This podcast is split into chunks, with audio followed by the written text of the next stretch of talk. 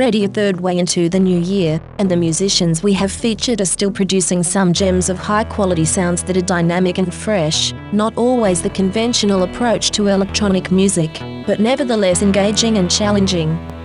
A few names to mention on this edition the double live album Altar from Ian Boddy's US show at the Gatherings 2018.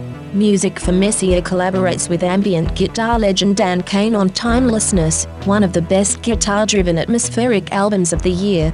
Rapoon's deep industrial space ambience and majestic choral bursts with emotive piano chords.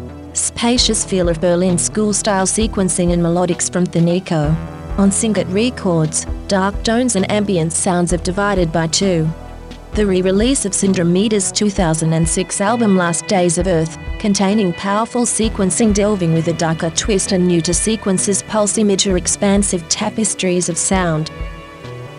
Vintage track from Sam Rosenthal 1986 release Before the Buildings Fell, pioneering a style close to the post-prog work of the Tangs and Eno.